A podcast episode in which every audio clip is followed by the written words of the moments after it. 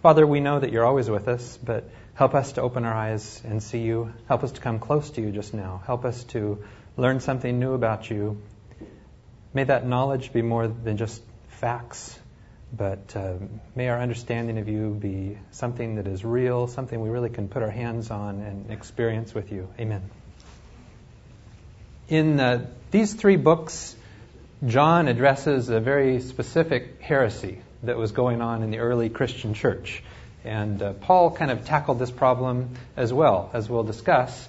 But uh, this comes up twice. Here in uh, 1 John 4, he would say, Dear friends, don't believe all people who say that they have the Spirit. Instead, test them. See whether the Spirit they have is from God. Because there are many false prophets in the world. And he's going to go on and kind of describe what the false prophets are saying. This is how you can recognize God's Spirit. Every person who declares that Jesus Christ has come as a human has the Spirit that is from God. And this uh, kind of struck me as odd here. It has for a long time because, of course, there was no Jesus Christ by name until he was born as baby. That was God who was born. So um, the, the words here, anyone who uh, acknowledges that Jesus Christ has come as a human, kind of interesting. Why is it described this way? But every person who doesn't declare that Jesus Christ has come as a human has the spirit that isn't from God. This is the spirit of the Antichrist that you have heard is coming. That spirit is already in the world, Antichrist, all the way back in this time. And he repeats this again in 2 John, the second letter. Many people who deceive others have gone into the world. They refuse to declare that Jesus Christ came in flesh and blood. This is the mark of a deceiver and an antichrist. Okay, two times. And Paul, here in uh, Colossians, would address the same issue. Be careful not to let anyone rob you of this faith through a shallow and misleading philosophy such a person follows human traditions and the world's way of doing things rather than following Christ. And then he would emphasize this point all of God lives in Christ's body. Isn't that incredible? All of God lives in Christ's body. And he would contrast this with the false view of the Antichrist, uh, the, the, false view that uh, was being presented. So, as many of you know, this is addressing something very specific here known as Gnosticism. And uh, Gnosticism, the, the word here in Greek, gnosis, means knowledge. And you read about what Gnosticism is all about, and it's interesting just to see that there are many well known people all the way down to our current age who still promote Gnosticism. And here's a description. And what's wrong with this? It's a movement that arose in the second century BC that, quotes, placed the emphasis of life and salvation upon obtaining knowledge which was deemed truth, and removing ignorance and error. What's wrong with that? What's wrong with obtaining knowledge? Truth, ultimate truth, and removing ignorance and error. That sounds like, uh, well, I'd agree with that. Uh, what's the deal with Gnosticism? And uh, Gnosticism infiltrated many different religions. Uh, we're just going to deal with the the aspect within Christianity, but also a Zoroastrian influence, Jewish, Buddhism. Uh, it's rather diffuse. So let's try to uh, explain this a little more specifically with regards to Christian Gnosticism. So this was one of the biggest, if not the biggest, problem that the early church had to deal with. That's why John keeps bringing it up. That's why Paul referred to it. And uh, basically, the problem here is it was an attempt to incorporate Greek philosophy into Christianity and some specific ideas of Greek philosophy. Again, another quote Gnostics desired to separate Jesus Christ from Judaism and to incorporate him into the pantheism of the Greeks. Okay, and we need to think about what, what were some of these Greek philosophers saying that would have an influence in Christianity. One of them, for example, is uh, many of the Greek philosophers were not especially, especially favorable toward women. And it's thought that this influence comes out quite heavily in the Gnostic Gospels. For example, the Gospel of Thomas. And does this sound like Jesus to you? Peter is quoted here in this Gospel as saying, Let Mary leave us, for women are not worthy of life. Okay, now Peter said some uh, pretty outrageous things, so surely Jesus is going to come along and uh, correct this. And Jesus, in the Gospel of Thomas, said to Peter, I myself shall lead her in order to make her male, so that she too may become a living spirit resembling you males. For every woman who will make herself male will enter the kingdom of heaven. Uh, now, that, does that really come out in the Gospels that we have? I mean, look at how Jesus treated the woman caught in adultery. And uh, as I mentioned, one of the things when we uh, look at the Gospels to see, well, are they credible? Do we really believe the Gospels? Uh, one of the strongest points of credibility is how ridiculous the disciples appear in the Gospels. I mean, in uh, legendary accounts, uh, the disciples are always great heroes. They never look like fools. Uh, but in the Gospels, they're always looking incredibly foolish. I mean, if you were going to write down the Gospels, you would not include the fact that uh, you were scared to death the night that Jesus was resurrected, hiding in a room, and the women are down there bravely at the tomb. Okay, you just would you'd leave that that part out. All right. So um, anyway, this uh, this is not the main point of what I want to make here, but just to, to emphasize here a little bit of the Greek influence uh, here in these uh, books. Here's the much more important point, and this is what John is addressing. Um, the idea of Plato, of course, dualism is associated with Plato, which says that the spirit represents everything good and the flesh is entirely evil, 100%. And essentially, human beings are divine souls that are trapped in an evil human body. And so, in the Gnostic accounts, uh, Judas is a hero. Because, of course, what did Judas do? He allowed Jesus to escape his evil body, and so that the spirit uh, could escape. Okay, so Judas uh, really did the right thing in, in allowing Jesus to, to get that nasty body off of him. So this leads to two different uh, extremes. If, if that is the view, that the spirit 100% good, the flesh 100% bad, and so this can lead to something known as asceticism. And uh, in this Gnostic uh, direction, you would take great pains to just suppress everything that had anything of a uh, earthly flesh desire. And so, uh, some of you may have heard this. He's not a, a, a Gnostic uh, follower, but this influence in Christianity was quite quite prevalent. Have you heard of Saint Simeon Stylites, who was someone who uh, probably in the fourth fifth century spent 36 years on the top of a pole, and his followers brought him food and he lived up there. This is a relic from the, uh, from the 6th century here. Here he is sitting up on a pole. Why is he doing that? Well, it's hard to uh, do many wrong things in the flesh if you're just up there on a pole all the time, right? That's really taken uh, to an extreme. But of course, this is not at all. I mean, what did Jesus say? He just he wasn't. He was concerned about the inside, right? He wanted a heart transplant, a heart transformation that we don't even think evil thoughts. Okay, but here the idea is well, at least if I'm up on a pole, I won't be killing anyone, I won't be stealing anything, I'll just stay up there on a pole. The other extreme, of course, this would lead to is the thought, well, the deeds of the flesh are irre- irrelevant. It's 100% bad anyway. So as long as the spirit is aiming for that greater knowledge, then all is well. And of course, this would lead to great uh, immorality because whatever the flesh does, well, that's just what the flesh does.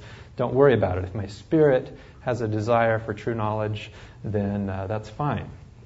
Okay, either extreme obviously is, is not correct. But here's the real um, rub as it relates to uh, deceptive influence here within Christianity. Gnosticism, Gnosticism accepted the idea of Christ, but not that he came to earth in the form of a man. In other words, that really wasn't God that we saw. He came in the appearance of a man, a hologram.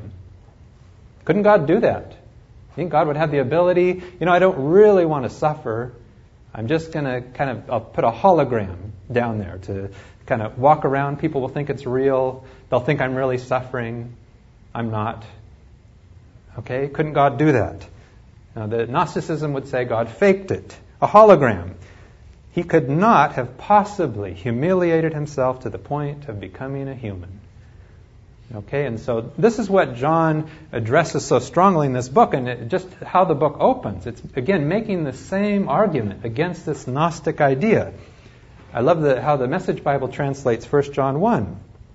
From the very first day we were there, taking it all in. We heard it with our own ears, saw it with our own eyes, verified it with our own hands. We saw it, we heard it, we touched it. It was real. The word of life appeared right before our eyes. We saw it happen. And now we're telling you in most sober prose that what we witnessed was, incredibly, this. The infinite life of God Himself took shape before us. We saw it, we heard it, and now we're telling you so you can experience it along with us. This experience of communion with the Father and His Son, Jesus Christ. Our motive for writing is simply this. We want you to enjoy this too. Your joy will double our joy. This, in essence, is the message we heard from Christ and are passing on to you. And I love how John just says, This is the essence of the message. First of all, let me just tell you, we saw it, we heard it, we touched it, it was real. God became a human right before our very eyes. And here's the essence of the message that we have for you God is light, pure light. There's not a trace of darkness in him. And again, I think this is the only point in human history we can really believe that to be true. The life of Jesus, the death of Jesus, everything that Jesus said is the best evidence that we have that God is entirely good through and through. Okay, it's a vindication of God's character. God is light. God is good. God is love personified. That's the message. And I'd like to tie with this the, the words here in the 1 John 5. This is such an amazing verse. John would say, We know that the Son of God has come and has given us understanding. And it's always challenging here to imagine how would you finish this verse? Why did the Son of God come? What understanding did he come to give us? It's so that we know the true God. Remember, Jesus said the night before he died, This is eternal life, to know you.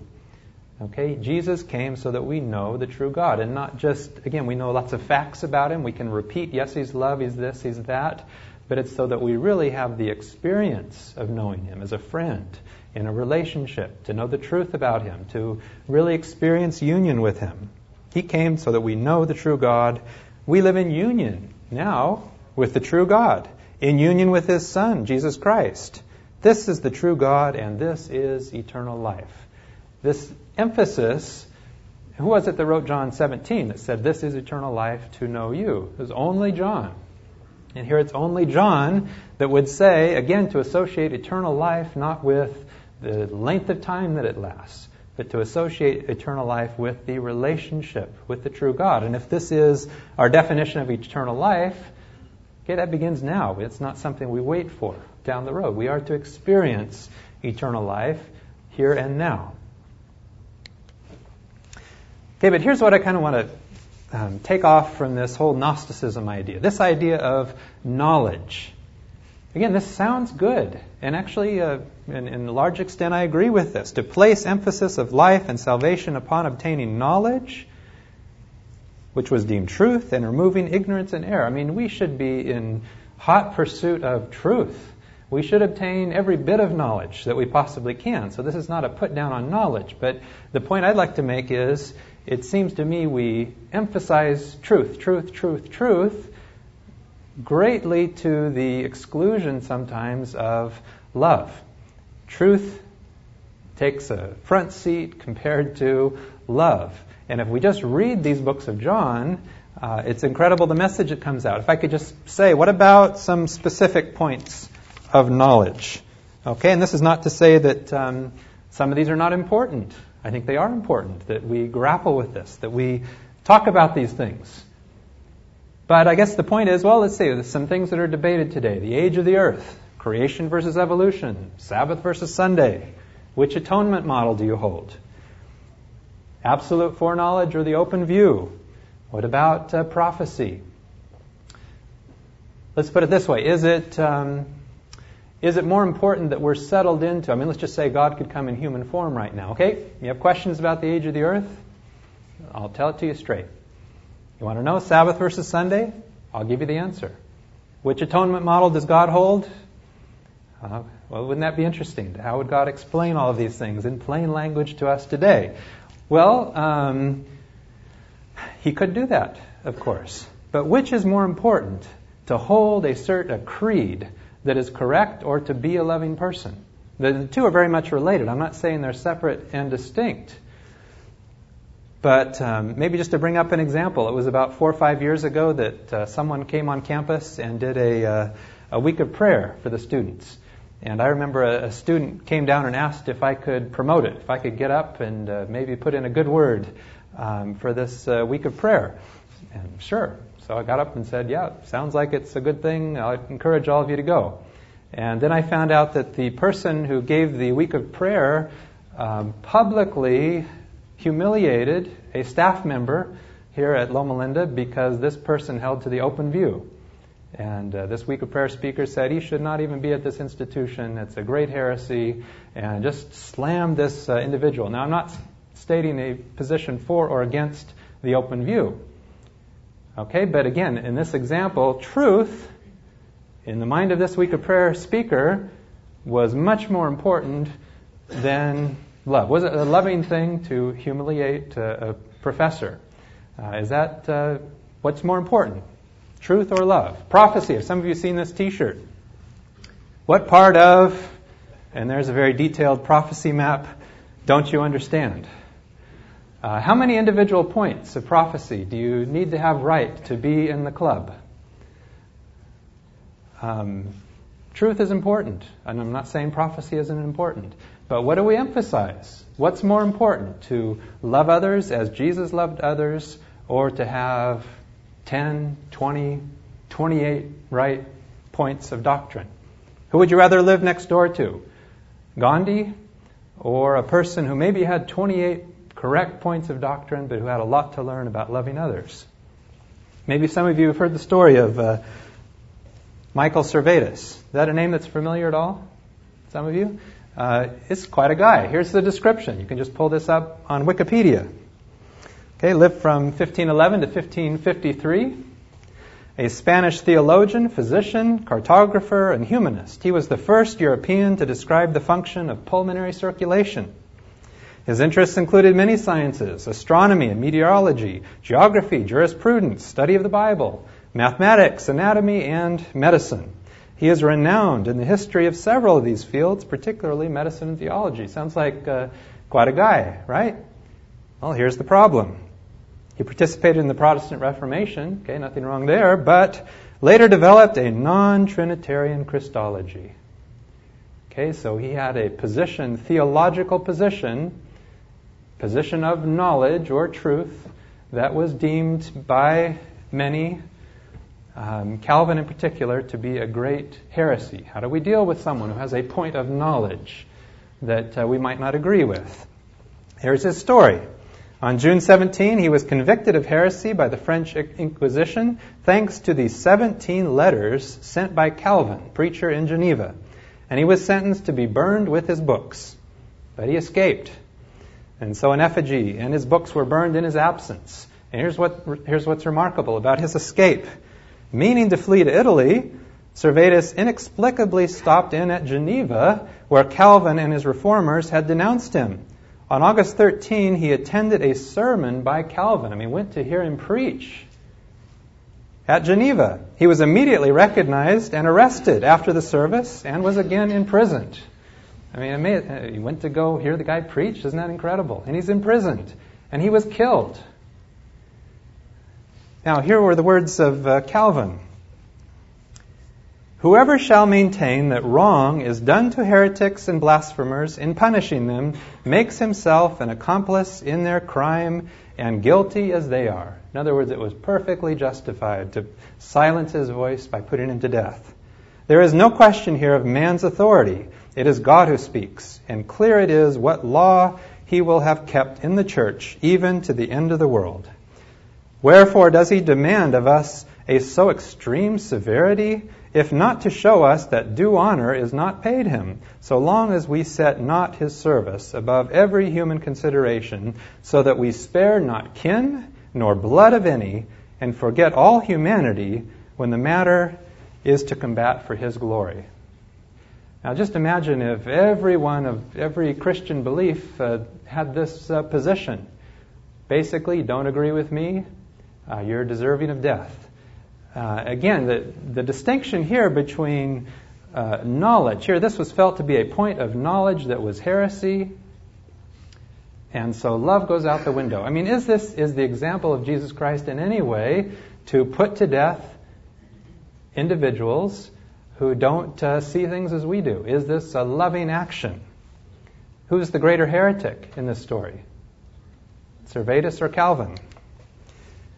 Go to 1 Corinthians 13 where Paul would say, I may be able to speak the languages of human beings and even angels, but if I have no love, my speech is no more than a noisy gong or a clanging bell. I may have the gifts of inspired preaching. I may have all knowledge. Listen to that. I may have all knowledge and understand all secrets. I may have all the faith needed to move mountains, but if I have no love, I am nothing. I may have all knowledge, but if I don't have love, I'm nothing.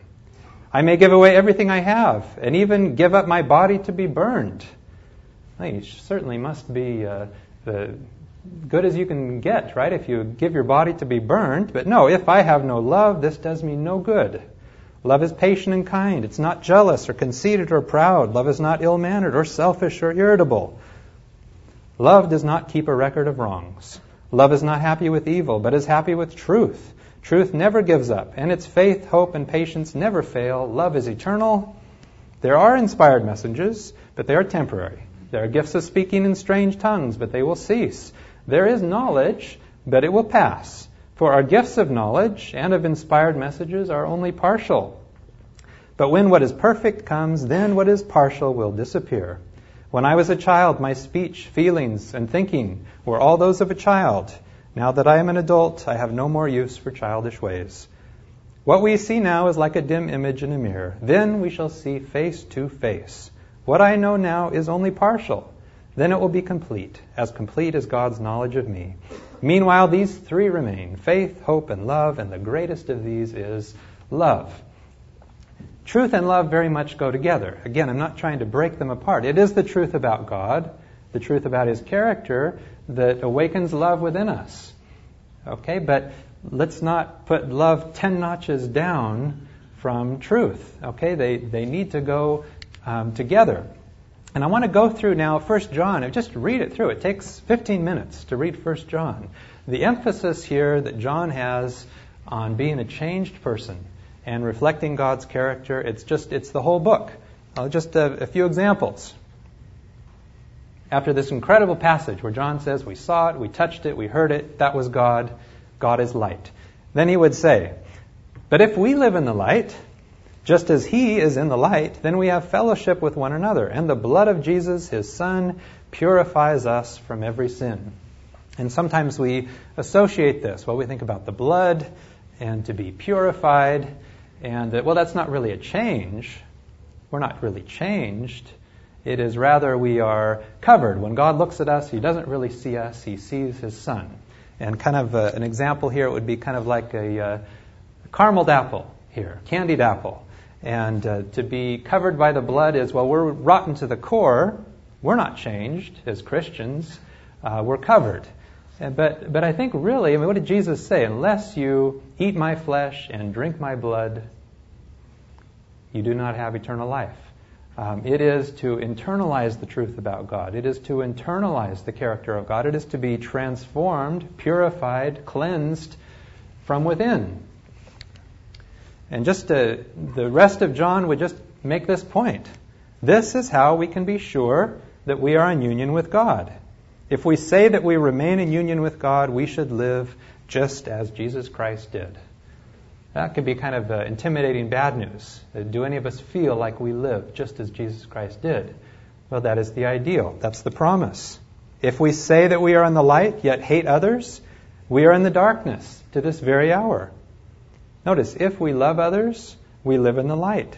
And so there is nothing in us that will cause someone else to sin. Yes, my children remain in union with Him. And this ties in with our talk last time about the, the fires of hell. Remain in union with Him so that when He appears, we may be full of courage and need not hide in shame from Him on the day He comes. My dear friends, we are now God's children, but it is not yet clear what we shall become. But we know that when Christ appears, we shall be like him because we see him as he really is. Okay, to know God is to be changed. by God. When we see him as he is, it's an unavoidable consequence that we become changed into his image. That's why our picture of God is so important. Closer our picture of God is to the reality, and as we enter into a relationship with a God who's like that, we do become changed. Here is the clear difference between God's children and the devil's children. Those who do not do what is right or do not love others are not God's children. Isn't that just so clear? What's the difference? Well, God's children, they hold to a list of about um, 10, 15 things that are correct points of truths. Again, not to say truths aren't important, but the clear difference is those who love others, those are God's children. The message you heard from the very beginning is this we must love one another. We know that we have left death and come over into life. We know it because we love others. Those who do not love are still under the power of death. Those who hate others are murderers. And you know that murderers do not have eternal life in them. This is how we know what love is. Christ gave his life for us, the ultimate demonstration of love. We too then ought to give our lives for others. If we are rich and see others in need, yet close our hearts against them, how can we claim that we love God? My children, our love should not be just words and talk. It must be true love, which shows itself in actions. This is the evidence that we really are Christians. More important than uh, perhaps some doctrinal points that we may disagree on. It, it's so repetitious. We're only in the third chapter here. What he commands is that we believe or trust in his Son, Jesus Christ, and love one another, just as Christ commanded us. Remember, Jesus said right at the very end of John, I give you a new command, which is kind of funny. It's not a new command, but you've just never done it. I'm going to give you a new command love one another. One rule love one another. Those who obey God's commands live in union with God, and God lives in union with him. And because of the Spirit that God has given us, we know that God lives in union with us. Dear friends, let us love one another. Our love comes from God. Whoever loves is a child of God and knows God. Whoever does not love does not know God, for God is love. 1 John 4. And we ourselves know and believe the love which God has for us. God is love. And those who live in love live in union with God. Notice how many times being a loving person is associated with being in union with God. And that's, that's the point I really want to end on because I think this is something we've, we've not really emphasized enough. To live in union with God and God lives in union with them. Love is made perfect in us in order that we may have courage on the judgment day. And we will have it because our life in this world is the same as Christ's. There is no fear in love Perfect love drives out all fear. So then love has not been made perfect in anyone who is afraid, because fear has to do with punishment. We love because God first loved us. If we say we love God but hate others, we are liars. For we cannot love God, whom we have not seen, if we do not love others, whom we have seen. The command that Christ has given us is this Whoever loves God must love others also. The Message Bible is so direct on this last point here. The command we have from Christ is blunt. Loving God includes loving people. You've got to love both. Okay, so, and the two really have to go together. And actually, when we do love God, when we truly love God, that is the only way possible for us to love others. So, uh, just to, to finish up on some points here, how well have we done as Christians in, in human history?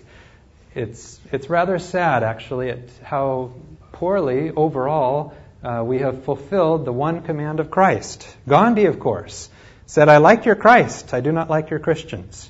Your Christians are so unlike your Christ. Does this stand in the way for people of coming to Christ when they, they don't really see a reflection of God's character in us? Mark Twain, boy, I had, could have some uh, zinger Mark Twain quotes, but here's just one of them. Mark Twain said, There has only been one Christian, and they killed him early. Okay? So he, uh, again, did not, admired some things about Jesus Christ, but didn't see much that he admired in his followers. I know I've talked about this book at least a couple times, but it's a book called Unchristian, and it's a survey taken of people's attitudes towards uh, Christianity. And uh, very sad that the, just the name evangelical Christian in a survey of like uh, favorability towards physicians, attorneys, all different things of employments, uh, the name evangelical Christians was down near the bottom. Okay, somewhere just a notch or two above uh, prostitutes. So it's not all bad news, but it was pretty low. Um, but anyway, here's, here's what is, is really sad here. Just a quote from the book. Born again Christians were just as likely to gamble, steal, view pornography, abuse alcohol and illegal or non prescription drugs, take out revenge on someone, and engage in physical or verbal abuse. Now, isn't there something wrong here? Shouldn't being a Christian, I mean, should our life be just the same as anyone else's? Does it really matter? Is there a transforming effect? And if not, why? So, how do you become a loving person? Is, I guess, uh, maybe the obvious question at this point. Here are some options work harder at it, go out and be loving. Can you do that? Now, not to say that there isn't a role in effort, there is. There is a role of the will that is very important. Uh, Ephesians 5:1 says, "Be imitators of Christ." So it's okay to have that desire and to make specific changes, but can you grit your teeth and really love others? Well, let's take the Gnostic approach. Get more knowledge, read more, go to some seminars. Um, will that make you a loving person? And knowledge, again, is important. It is the knowledge of God that is so much a stimulus for change. Uh, is that the answer? How about just wait for God to do a miracle? Maybe you wake up one morning and you are love personified. Is that how it works? Uh, I had a patient who was addicted to heroin, and he told me that he was at church and he just suddenly had no desire for heroin. Whoops. So, uh, but does that work very often? How do you become a loving person? Well, I would say, and, and, this is certainly what we've been talking about here all the way through in the Bible study, that at its core, our picture of God is critical. To know God is to become like Him. By beholding, we become changed. What's our picture of God? Is our picture of God this? This is the clearest picture of God. God dying on, on a cross, forgiving His enemies uh, is continually is our picture of who God is being reinforced. God is like that. God is like that. God is like that. Or is our picture of God of a vengeful, punishing, arbitrary, severe tyrant? How much of our picture of God perhaps includes elements that um, are not the reality? So this is important. I mean, this is the, the, the critical piece. But I think, and what uh, Dorothy and I have been talking about a lot here recently and, and understanding is this can also just be obtaining knowledge. We can all walk out of here and say, yep, God is just like Jesus. But is that knowledge, unless there is something else, does that knowledge uh, really change us? And I had this as, uh, I have a Honda Pilot here, so I wanted to re- remember to talk about this. But on Mondays, I have a Bible study with School of Allied and Public Health. And I got out into my car and I'm driving back to uh, the VA, and you know, your mind just starts going through thoughts. And uh, the thoughts that I had was um, um, kind of the, the voice of God speaking to me, my own thoughts, however this works. But it was kind of like, well, Brad, that was another uh, another Bible study, said a lot of things about me. Uh, now, when was the last time you and I really talked? And I had to think about it. Well, it's actually been uh, quite a while. Hmm. Yeah, I've been thinking a lot about preparing different thoughts and so on, but how often do I really have communication? I mean, intimate kind of communication. Talk about it, but there just isn't time, it seems like. Uh, that's a problem. Just two verses on this that I think really kind of explain how it is meant to be, how it is meant to work. It's not just knowledge that changes us. In 2 Corinthians, whenever though they turned to face God as Moses did, remember Moses knew God spoke face to face with God as a man speaks with a friend. But whenever they turn to face God as Moses did, God removes the veil, and there they are, face to face. They suddenly recognize that God is a living, personal presence, not a piece of chiseled stone. Nothing between us and God. Our face is shining with the brightness of His face, and so we are transformed. Notice that's how it's happening face to face with God. We are transformed. our face is shining with the brightness of his face. And so we are transfigured much like our, the Messiah, our lives gradually becoming brighter and more beautiful as God enters our lives and we become like him. It is to experience something, just like you have with a friend. It is a face to face, no veil in between. It is an intimacy that has a transforming, changing effect. Ephesians 3 goes along with this. Yes, may you come to know His love. That's what we should be in pursuit in, to know His love, although it can never be fully known. And notice, in that process, be completely filled with the very nature, the very character of God.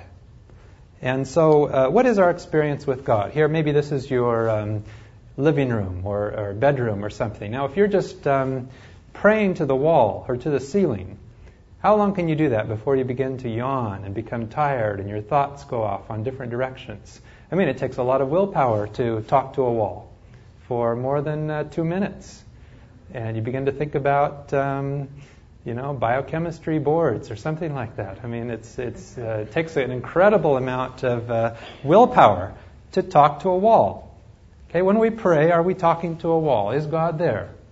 Do we experience something that is more than just talking to a piece of furniture in our communication with God? How about, uh, you know, the Tibetan monks who, according to their tradition, spinning a wheel will have much the same effect as actually saying the prayer. And there's no real thought involved. We just spin the wheel. God is happy to hear the prayers going up by the spinning of the wheel. Is God a thinking person that is actually engaged with us? And uh, I notice um, uh, Dorothy said to me that uh, I often end my prayers with the words, uh, In your name we pray, Amen. And uh, what do you mean by that? Well, I tried to, you know, uh, defensively defend myself. Well, name means character, and no, but the reality is it's just verbiage that really means nothing. Do we discuss with God, do we talk with God as if He's a real person? This quote about Luther, I just think uh, the way he talked to God, it's incredible. Luther did not pass a day without devoting three hours at least to prayer. Think of that. And they were hours selected from those most favorable to study, full of adoration, fear, and hope, as when one speaks to a friend. And I think that is the key. Not just to have knowledge about what God is like, but to actually experience that. Reading the Bible is one of the best ways. You read the Bible and you imagine that time as now I'm having conversation with God as I read this book and you talk with God as you read the book. I mean, there are a thousand different ways you could experience God, um, but it has to be an experience, it has to be something real. And that is what is transforming, that process. Uh, last point here uh, so many of the uh, things that have uh, inspired me have come from uh, an individual here. His name is Greg Boyd. And uh, he has some very good thoughts on this. Actually, just started a sermon series last week on the actual process of talking to God as a friend and being transformed in that process. And by tomorrow morning, uh, when I get the audio of this Bible study up on godscharacter.com, I'm going to put a link because I would just encourage you. If you have an iPod or something, I'll give you the link. I think it's going to be an excellent sermon series to actually describe uh, this process. His sermon last week, uh, what I've listened to, is, is really good, and I'm, I'm stimulated myself to learn more uh, about this whole area. But I think it's critically important that our lives as Christians become like Christ. Again, we're not working our way to get to heaven. The thief on the cross trusted God. Wonderful. That's all God asks. But to be transformed, our life should be different than others based upon the picture of God that we have. All right, let's pray.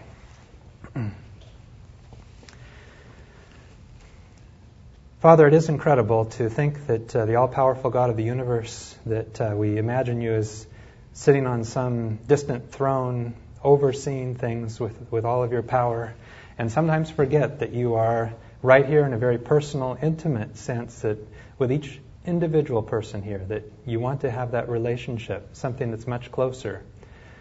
Help us to experience that with you. Help us to not talk to walls anymore, but to somehow see you as a real person, to experience what Moses did, this face to face communication with you as a friend. Amen.